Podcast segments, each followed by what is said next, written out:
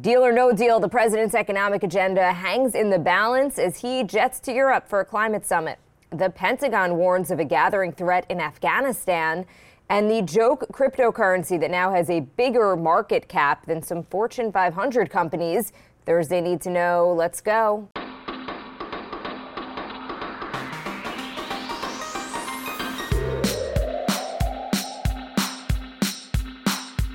Morning. This is Cheddar's Need to Know podcast for Thursday, October 28th. I'm Jill Wagner with Carlo Versano. Hello, Carlo.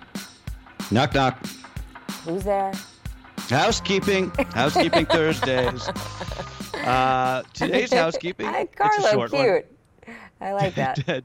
Don't worry. Uh, it, it, what was I going to say? Oh, uh, tomorrow's Friday. Tomorrow is Friday, so we're going to do our YouTube live chat. However, we will be without Jill. Jill, I believe you are off uh, for a um, much-deserved uh, day of pampering tomorrow. I don't know if that's actually. not. I have no time to get my hair colored. I have a day off just that I needed for something with my daughter, Yeah. but I am going to get my hair highlighted because I have no other time to do it. So, and I hate at it. There's nothing I hate more than sitting and getting my hair done. for real, I, I'm dreading it.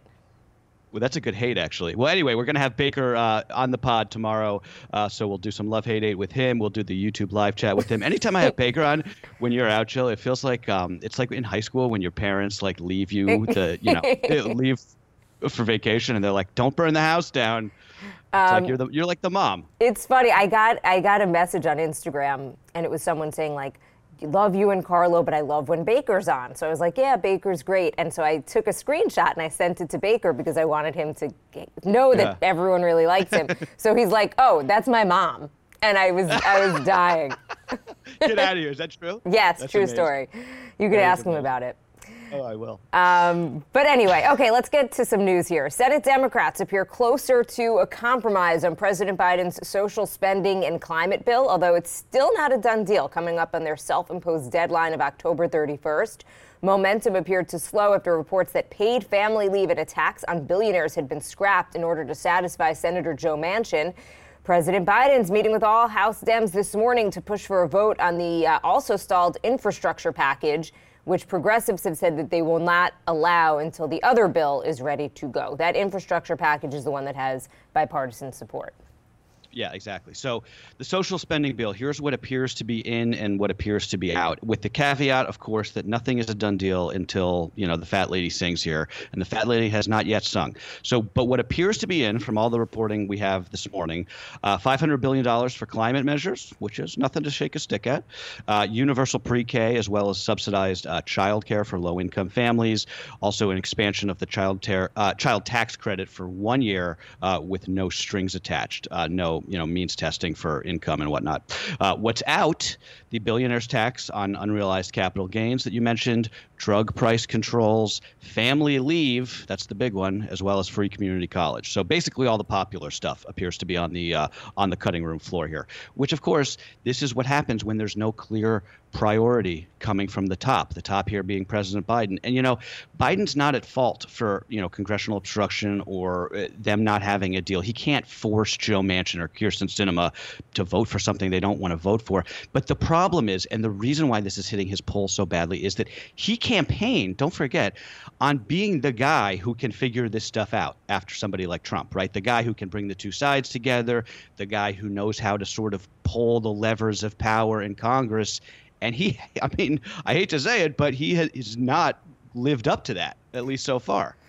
Uh, Kyrsten Sinema, do you know anything about her background? She, it's pretty fascinating. Yeah, she, she- actually yeah. started as a pro, as a real left wing Yeah. progressive. That's that's sort She of like where, a Green Party. Yes, she was yeah. Ralph Nader's spokesperson Yeah, at, at one right. point.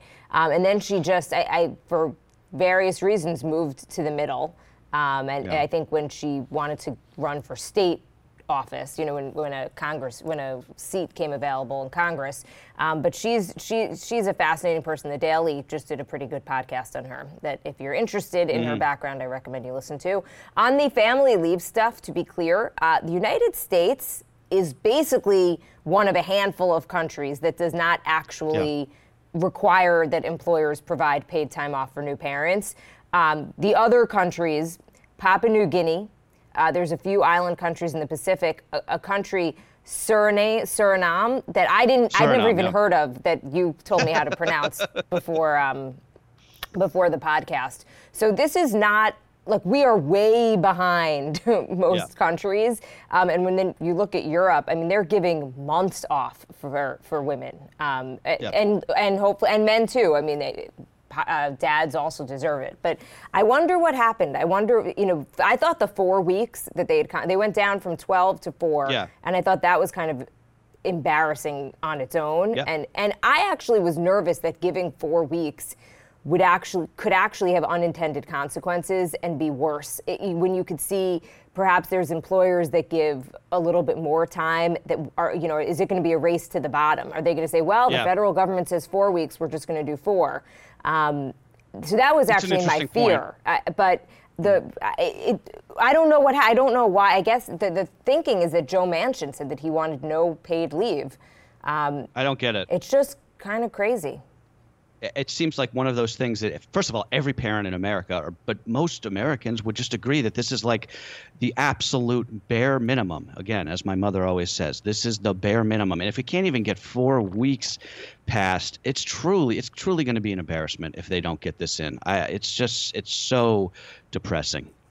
Uh, the White House had been hoping that they were going to reach a deal before President Biden leaves today for a series of summits and meetings in Europe. That seems unlikely, but possible. The president's second big foreign trip starts with a visit to the Vatican to see Pope Francis, and then it ends with COP26, the UN Climate Summit in Glasgow. In between, Biden will attend the G20 in Rome, where he's going to be meeting face to face with French President Emmanuel Macron for the first time since that diplomatic flare up over the submarine sales to Australia. Drama. Big drama with the French. I am, I am looking forward to seeing what comes out of his meeting uh, with Pope Francis, just given that uh, President Biden is our second Catholic president, and him and him and uh, the Pope are sort of similar in a lot of ways. So we'll probably talk a little bit more about that tomorrow once he's in Rome. The president's trip also means that the annual White House trick or treating event is not going to be happening this year for the first time in a while, um, just because he's not going to be there, uh, which is, of course, fine because nothing will ever top the clip from a couple of Halloweens ago when Trump was handing out. Do you remember this? I, know Trump, what you're going to say. I'm picturing the video. Trump Trump was handing out the candy to the trick or treaters, and he put the chocolate bar on the head of that kid that was dressed up as a minion. It is it is by far my favorite. There's so many funny Trump clips, but I'm going to put it, a, a gif of it in the newsletter today because it still cracks me up. It's like, what are you what what were you doing exactly there? It's so weird. It's like it, he was like an alien. It, well, that's what it's like. It's like if you never are you human? Like, do you have you ever? You're a dad. Have your kids never gone trick or treating? Like, right. do not and it's funny. It's, um, do you ever watch, listen to the Rewatchables podcast? with oh, Bill yeah. Simmons. It's it's great. Um, yeah. I, I, don't know why I'm just dropping podcast recommendations, but if you like movies, they basically yeah, it's a great one. They yeah they rewatch old favorite movies and, and break them down. They always say Tom Cruise. Um, it's like clear that he just never did anything yeah. normal because yeah, even right. when he's at a bar having, you know, even like if there's a scene where he's at a bar having a drink, he's just not even holding it like a normal person right. holds the drink. That's what it felt like watching yeah. watching uh, President Trump at the time. It was like, totally. what? What is? Have you never experienced Halloween? What happened? You put the candy in the bag. Okay. okay, I'm gonna go look at that clip. It, uh, clearly, it still makes me laugh. Um, yeah. Okay, Merck has agreed to let other drug makers produce generic versions of its antiviral COVID pill in a decision that could greatly expand access to the potentially life changing drug in poor countries where vaccine supply is limited. Molnupiravir is the first pill that's been shown to be effective in treating COVID. It's currently before the FDA, which could approve it for use in the U.S. soon. But rich countries have already bought up most of the initial supply. Yeah, this is a big one. Uh, by granting a royalty free license, which is what Merck is doing, that company is going to make it much easier to get that drug manufactured and sold on the cheap around the world in places like sub Saharan Africa, where we know the vaccine situation is quite bad still. Um, so good on them. Good on Merck. This is really uh, great stuff. I mean, it's very unusual for a pharmaceutical company to to make a potentially lucrative drug like this generic. Uh, and it's worth noting none of the vaccine makers have agreed to do something similar to license uh, those vaccines.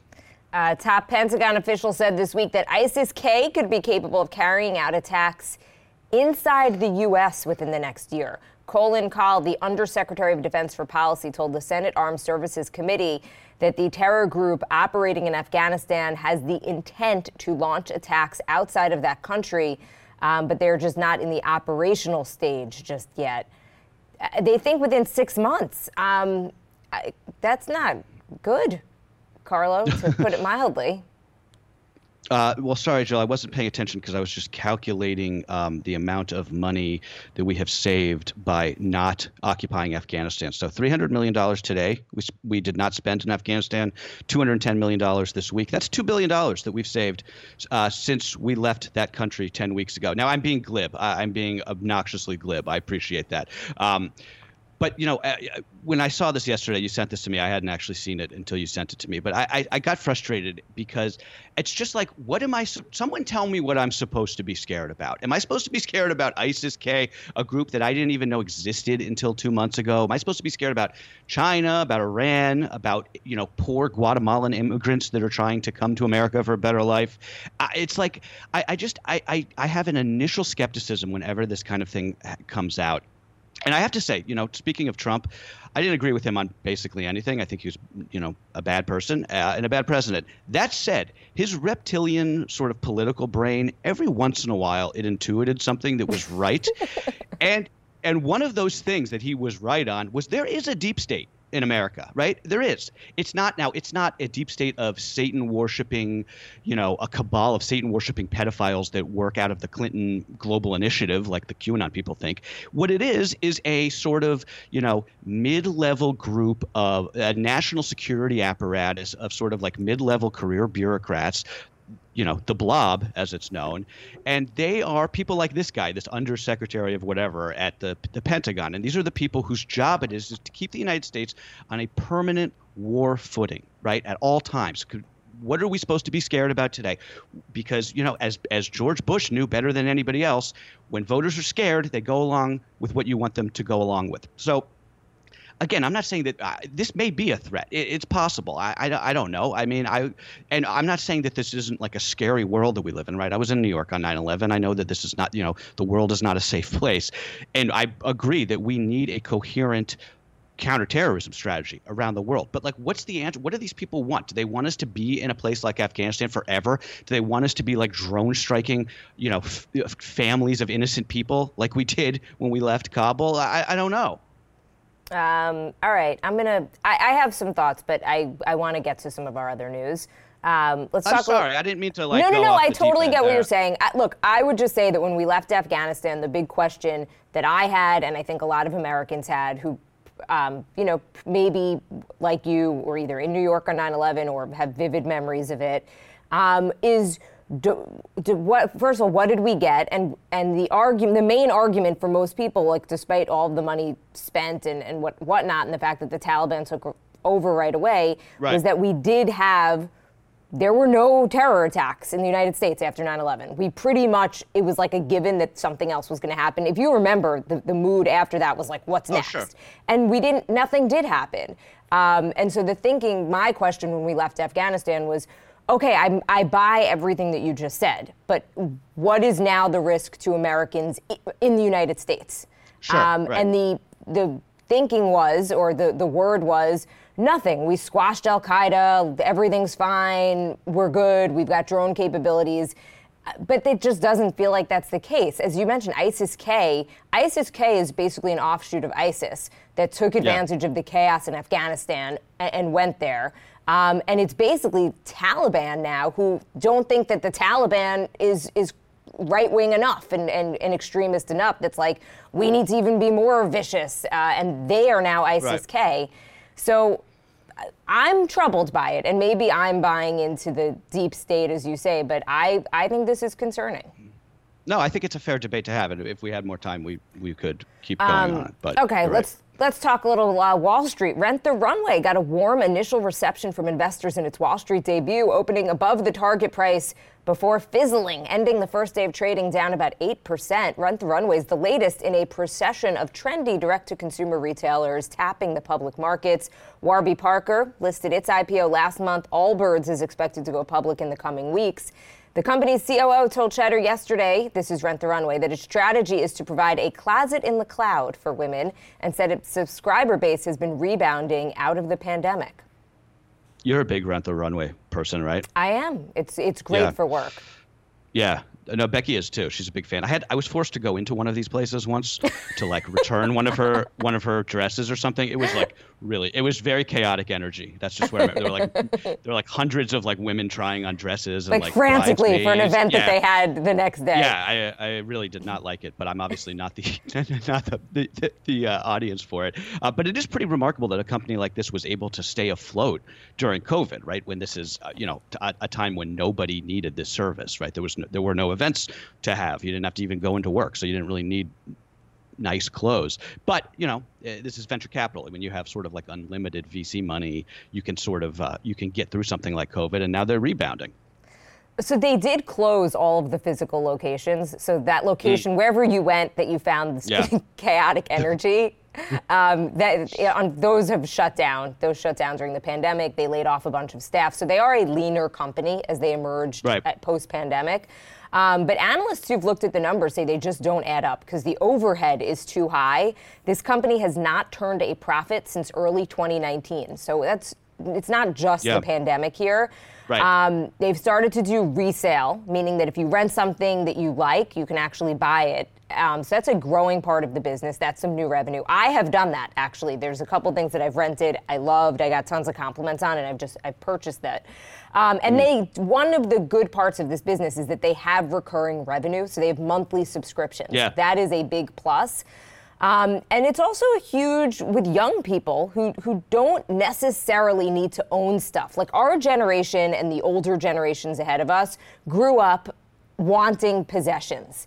But young yeah. people aren't as interested in owning stuff because they just want, you know, one, they want to wear something with one, take one picture, put it on Instagram, uh, and then they're done.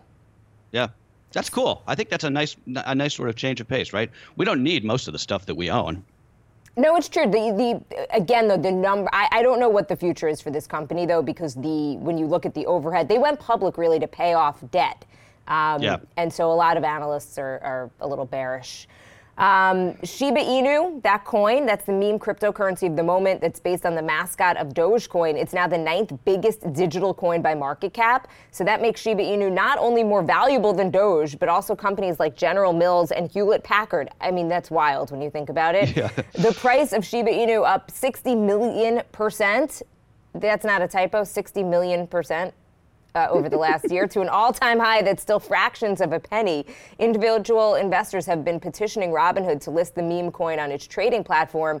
Robinhood, up till now, has, has basically said they're not ready to do it. Um, they only have seven coins and are looking to yeah. add, but they said there's just a lot of regulation around it. I mean, I, I, don't. I don't really have anything to say about the, this stuff. Like, I, it just feels like I'm taking crazy pills. Like, imagine reading that to your, you know, grandfather. like, it doesn't even make sense. Like, it's not real. I don't get it. I, it, I mean, I guess it is real for the people who billionaires trading this stuff. I don't know. Um, it, Elon Musk is, is big behind this. Used, he yeah. was he was really behind Doge, and then he they called him the Doge father. I mean, it's all so ridiculous. Um, but so there is money yes. to be made, um, and also money to be lost here. I mean, it's really volatile. Yeah. If, if you, I guess, strike while the iron's hot, you could do really well. Um, yeah.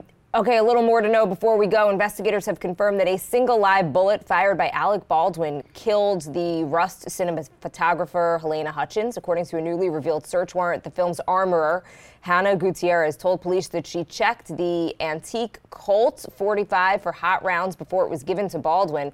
The assistant director, David Halls, admitted that he should have checked Gutierrez's work more thoroughly before he handed that gun off to Baldwin but didn't. Uh, the question here is why there were live rounds. Uh, the sheriffs yep. have been on the ground there. They said they found numerous live rounds, yep. which is just perplexing. Like, why are there live rounds at all on this movie set? Yeah. This is just a case of uh, many things going wrong at once uh, and ending in tragedy. Uh, top oil executives are going to testify to Congress today in a hearing about whether that industry misled the public and hindered action on climate change over decades. This is a big one. Executives from ExxonMobil, Chevron, BP, and Shell will answer questions under oath about whether their companies downplayed the realities of climate change for years. This will be the first time they had to do that. There's already comparisons out there to sort of the, the big tobacco hearings of the 90s look, the, the, I think the takeaway is that anytime you hear about a study that you have to figure out who's sponsoring it. it's like yeah, right. if you wanted to get a study about smoking and that it's not hazardous to your health, and then you find out, you know, Philip Morris yeah. is basically the one who sponsored right. it. Just uh, that's why it matters to right. kind of look at exactly. look at the fine print. The Pentagon's top general Mark Milley confirmed for the first time that China had indeed carried out some kind of hypersonic test over the summer, calling it very close to being a new Sputnik moment. Starbucks is raising its minimum wage from 12 bucks to $15 an hour by next summer. It's going to target $17 an hour as a minimum wage by 2022 for all of those employees. More than half of Starbucks employees already start at 15 bucks, but this is the latest big company in the service sector to effectively create a floor of a $15 minimum wage. And if you want to thank anybody for that, don't thank Congress, thank Amazon. This would not be happening if Amazon hadn't done it first. Uh, the State Department has issued the first American passport with an X as an option for gender. The move is a fulfillment of a promise made by the Biden administration that passports would be more inclusive for people who identify as a gender other than male or female. Passport applicants will also be able to choose M or F without having to provide any kind of medical certification. And uh, your World Series update for today: uh, the Astros bounced back to take Game Two of the World Series, beating the Braves seven to two in Houston. That series is now tied one game apiece, and they're going into Atlanta for a three-game stretch starting on Friday. The Braves are red hot at home; they've won nine straight postseason games in Atlanta. All right, that is what you need to know for Thursday, October 28th. All right, guys. See you tomorrow.